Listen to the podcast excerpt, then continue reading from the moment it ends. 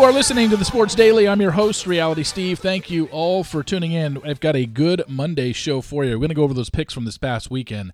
A really good weekend in college football. Should have been the most profitable you had all season if you paid attention. Pros was very wonky, and a lot came down to numbers in terms of what you got when you put the bets in. But we're going off the numbers I give you on Friday but I know that's not what everybody does and puts their plays in on Friday. So maybe you got better numbers, maybe you got worse numbers. I don't know. But we'll go over what happened in pros. Going to talk a little bit of World Series and some college football. And we had a scorigami in the NFL this weekend. And I'll tell you what that is. We'll get to all that momentarily. All right, let's get to it. Let's talk about uh, what happened this weekend in college football in my plays. I went six and two in college football. How about that? But the most impressive thing is number one, two impressive things about my picks from this past weekend in college. Number one, we moved to seven, one, and one on the season with my best bets. Absolute blowout by Oklahoma State over Cincinnati. Um, can't get any easier than that. Never really had to sweat that one. And yeah, it was close at half, but once they got up 24 7, it was pretty much all she wrote. So 7 1 and 1 in my best bets. And I. And I point that out only because there are some handicappers out there that do a podcast every single week, and I track their best bets. And this person is a very prominent person. I think he's great in his information. A lot of the stuff that I give you is fresh off his Twitter account. You might know him, formerly at ESPN, now at Fox Sports. Chris the Bear Fallica. He has a podcast every week where he gives out college plays and he gives out a best bet. You know what he is on his nine weeks of college football best bets? Two and seven. I'm seven, one, and one. I'm not saying I'm better than Chris Fallica. He's been doing this a lot longer than I have. But I'm just saying, you wouldn't want to be listening to his best bets this year. You want to be listening to mine. So seven, one, and one with that Oklahoma State win. On the picks, we went one and two.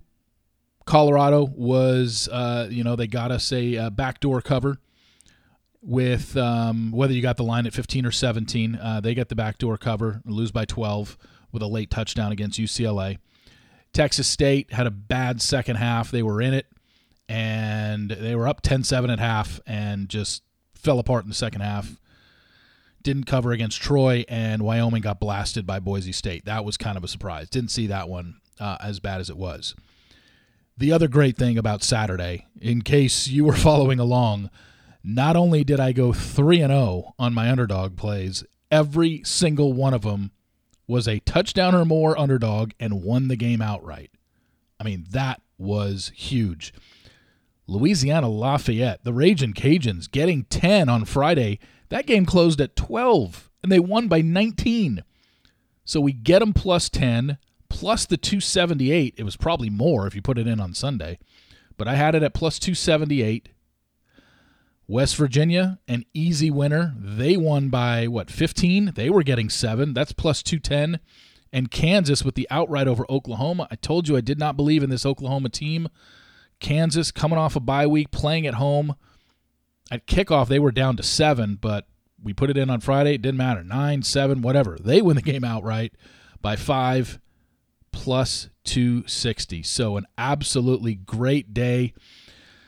Uh, 54, 7.5 units um, on the money line. So now we're back up to plus 1.6 units on the money line for the season. And we are all now we're 12, 13, and 1 on my underdog plays. So our regular picks uh, the the best bet seven one and one. The regular picks now are 16, 16 and two, and the underdogs are 12, 13 and one. Three team ten point teaser was pretty much an easy winner. Louisiana Lafayette plus the 20. I mean, they won the game by 19. Kansas plus the 19. They won the game by five. And the Duke Louisville under went under by 33 points. So, I mean, just an easy, easy winner in college. And there's your six and two uh, for Saturday. So a great day on Saturday for you.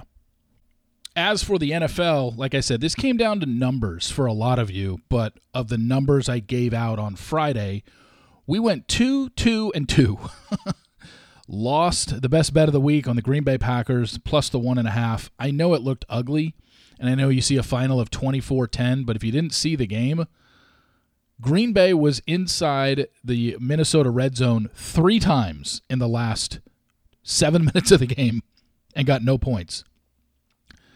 Two times they were stopped on downs. It might have been three. The third time it was either stopped on downs or a turnover. And if they score a touchdown on one of those, we we um, probably hit our three team 10 point teaser because I had Green Bay plus 11 and a half. But, you know, they cut it to 24-17. You don't know what pressure that puts on Minnesota. Kirk Cousins blew out his Achilles. So yet another quarterback in the NFL I could donate my scooter to if he's interested. But without Kirk Cousins, if Green Bay cuts it, let's say the first time they got down there, and they were down there and fourth and goal inside the 10 and incomplete pass, let's say they score there. That's 24 17. Minnesota doesn't have their quarterback, and Green Bay gets the ball back two more times. So you just never know. So that was a uh, that was a brutal loss. I know it looked ugly. It didn't even look close, but it was a lot closer than the final score indicated.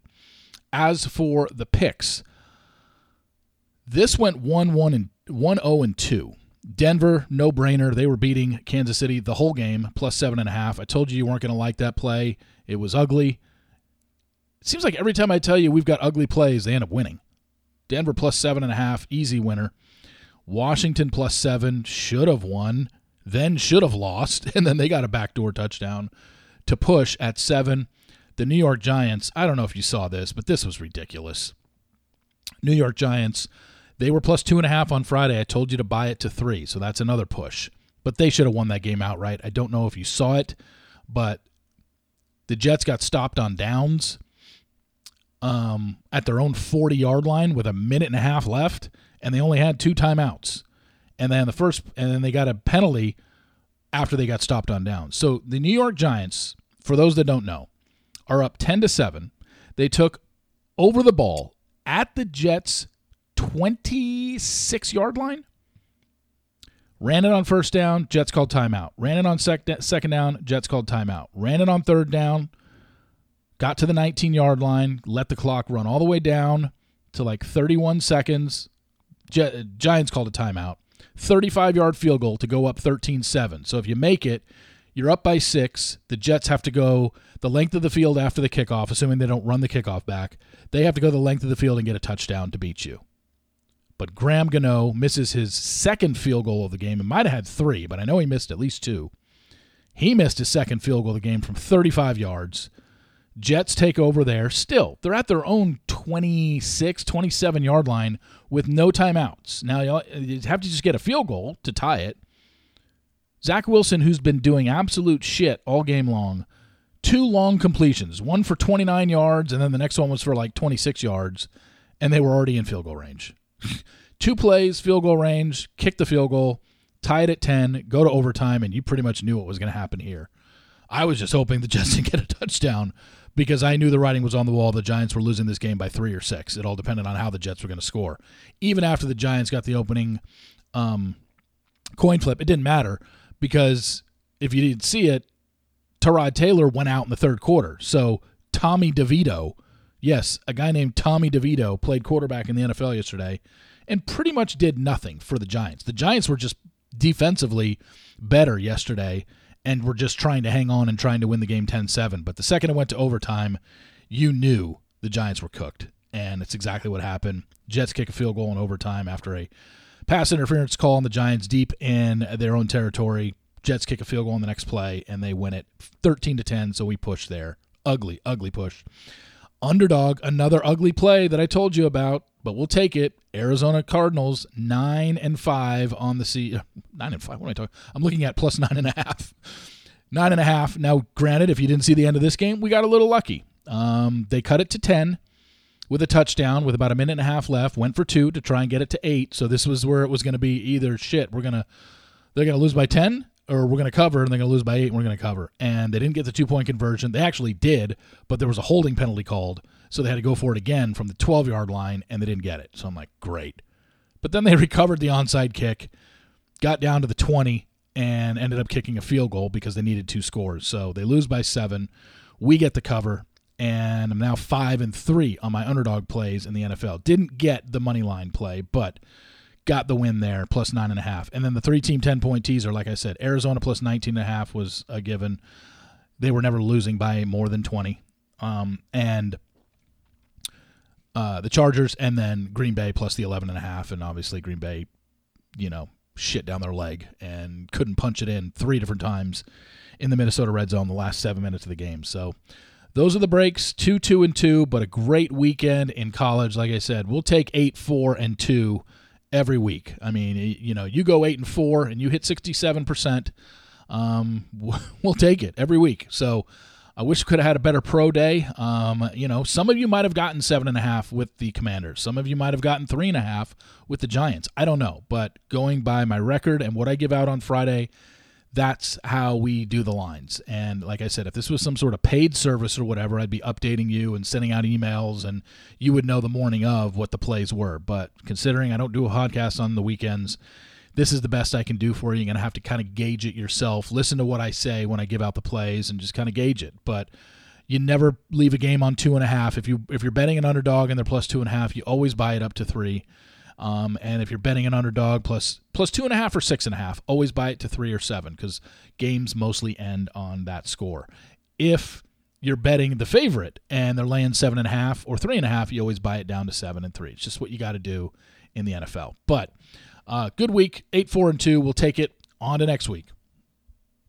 So let's talk a little bit about the NFL yesterday. I already went over the Giants bumbling and stumbling and giving away a victory to the Jets.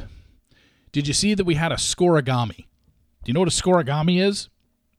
That's when a score happens for the very first time in NFL history.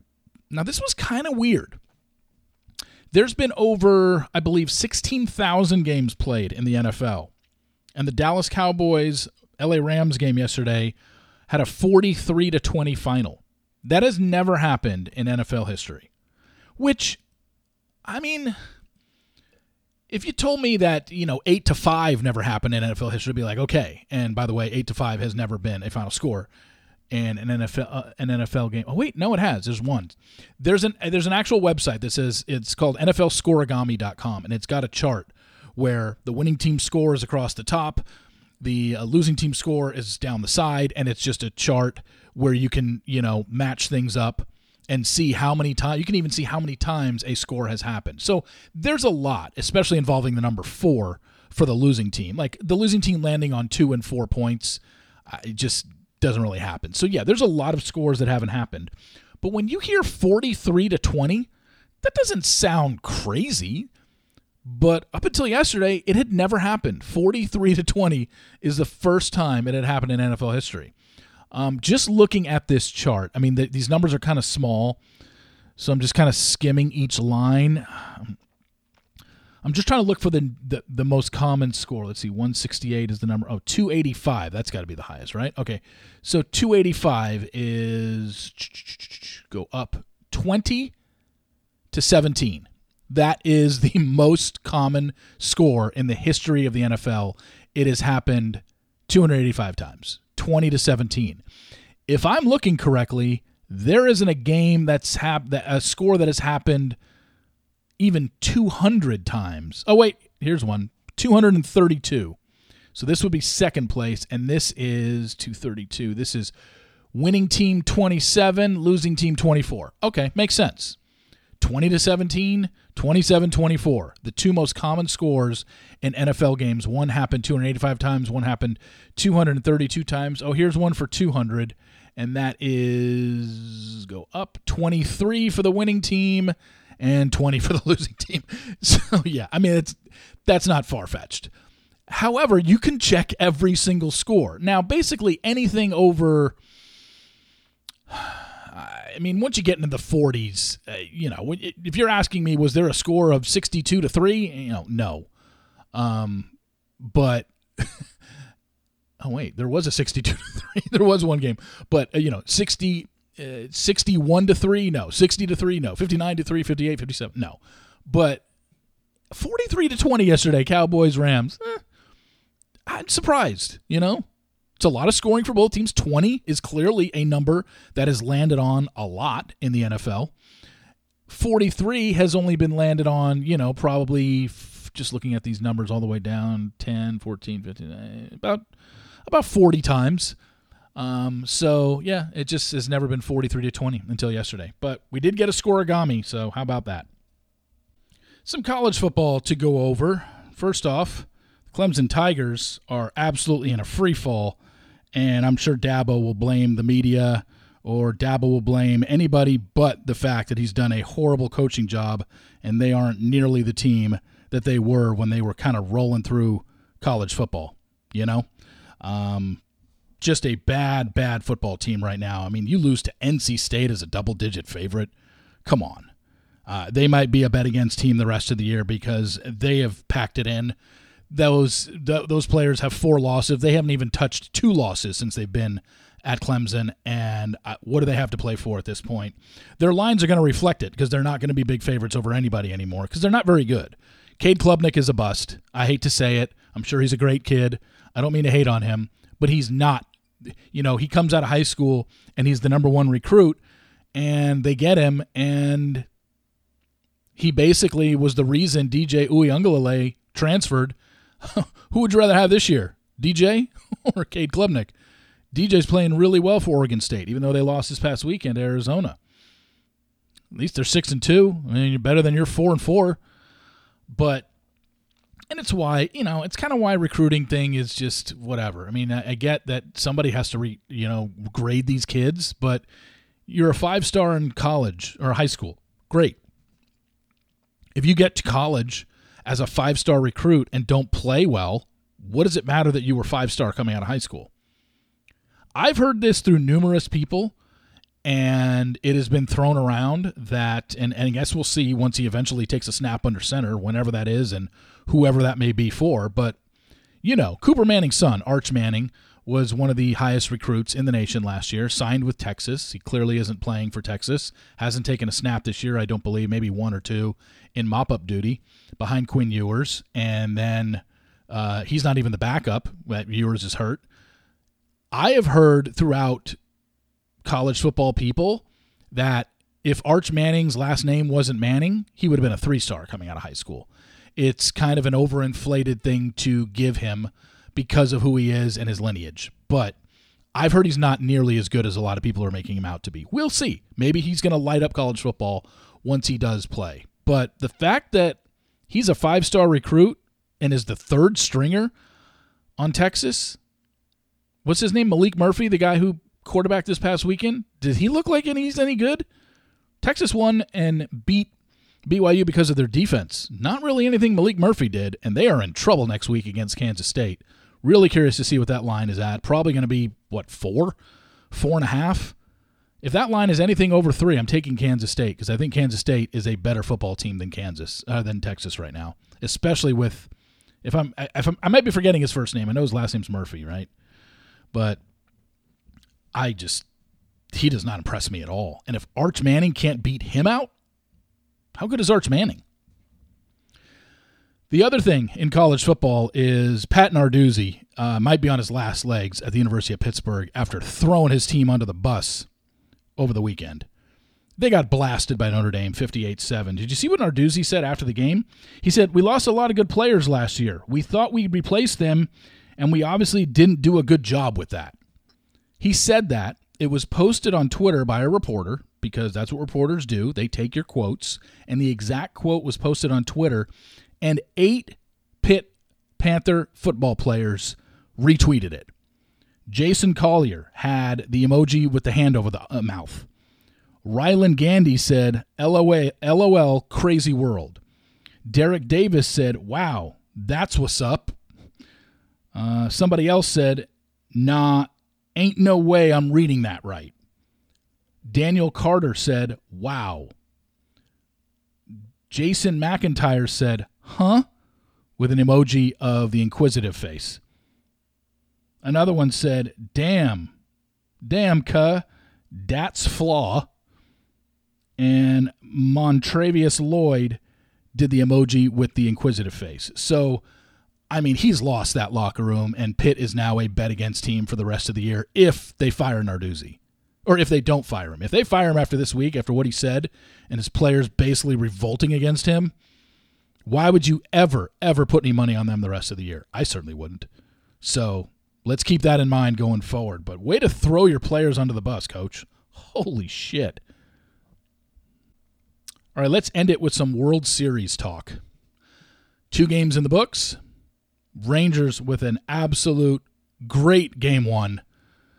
Adolis Garcia continues, El Bombi continues the legendary postseason that he's having. He already has more RBIs this postseason than anybody in the history of baseball, and there still could be five games left in this series. He's got 22 postseason RBIs. Up until Saturday, he had hit a home run in five consecutive games. That's second best overall. I mean, what a great postseason he's having. Diamondbacks come back and win game two rather easily, nine to one. So three straight games tonight, starting tonight in Arizona. Max Scherzer going for the the Rangers, and you know at this point the Rangers are eight zero oh on the road. I don't see them going eleven and zero on the road and sweeping and winning the series four one. They got to lose at some point on the road, right? I mean, it just doesn't make any sense. The question is, do they come home if they don't sweep or they don't get swept? Do they come home down three two or up three two? Ideally, you'd want them to take two of three if you're a Ranger fan in Arizona, come home up 3 2, and hope you can win one of two. But even if you are coming home up 3 2, the Diamondbacks were down 3 2 heading to Philly in the NLCS and won both games in Philly, rather handily, I might add. So, again, these are. It's a seven game series, but to me, it is seven one game series. I know I sound like a broken record, but it is because you can't really predict what's going to happen in any of these games. I don't know what's going to happen tonight. I have no idea what's happening in tomorrow's game and Wednesday's game. It is just craziness. So at this point, we just sit back, and if you're a Ranger fan, you just hope. You hope, and if you're a Diamondbacks fan, you sit back and you hope. One thing that circulated over the weekend, once it was established, or towards the middle of last week, I didn't even see it till this past weekend, was the fact that there's a lot of similarities between this year's World Series Diamondbacks team and the last Diamondbacks team to win the World Series in 2001. These four things have all been the same. And this is kind of freaky. And if they end up winning it, you could be like, wow, maybe that's why this is coincidental. But if they don't win it, it obviously ends up meaning nothing. But going into this series, just know this. In 2001, Randy Johnson, remember when he hit the bird during spring training with a pitch? Well, um, Zach Gallen hit a bird with a pitch during warmups this year in the outfield. So these are the things that are all similar between this Diamondbacks team in 2023 and the Diamondbacks team in 2021. Their ace hit a bird in 20 in 2001 and their ace hit a bird in 2023. All the dates of the World Series games in 2001 are the same exact dates in 2003 started on October 27th, games 1 and 2 on October 27th and, and uh, 28th. Game 3 is on October 30th, game 4 October 31st, game 5 November 1st, and then game 6 and 7 would be November 3rd and 4th. Same exact dates as when they won the World Series in 2001 against the Yankees. The All-Star game was in Seattle in 2001 and it was in Seattle in 2023 and George Bush threw out the first pitch in game 1 in 2001 and he threw out the first pitch in game one in 2003. I mean, if you're a Diamondbacks fan, I guess you would hold on to that and be like, wow, this is this is destiny for us, right? But who knows if it is? Look, if the Diamondbacks win the World Series, you could basically say, look, this is why we won. Here's four reasons, and um, that were very similar to our last one. So, right, if you believe in that stuff, hey, if you don't, that's fine as well. Anyway, thank you all for listening. Uh, I really appreciate it. Please follow me on Apple Podcasts. Also, rate and review if you can. Pass it along to your friends. Let them know about it. We're picking up. We're doing really well in our picks. College best bet seven one and one on the year, and coming off three underdog outright winners in college football this week. All of them a touchdown or more. That doesn't happen. I I'd say once a year. If assuming I give out three underdog plays a week in college and I try and get them in the 6 to 10 point range, I'll say once a year I'll get I'll go 3 for 3. My goal is to have them cover at least two or three cover every week, but to get them to win outright and you know, well obviously if they win outright they're covering, but I, I try and you know the best thing if I'm giving three, I want to go two and one or three and oh against the spread, and then maybe get as long as long as one of them wins outright, you'll probably end up breaking even because if one of them wins outright at plus 200, if the other two lose, you lose two units and you basically break even. So, hey, uh, it definitely um, I I mean, this was it. This was the week. Uh, will I do it again? Probably not. So, but the whole point is we want to get them to cover, and uh, and we did this weekend. Great weekend. Anyway, thank you all for listening. I really appreciate it. And remember, sports will always be the greatest reality show on television.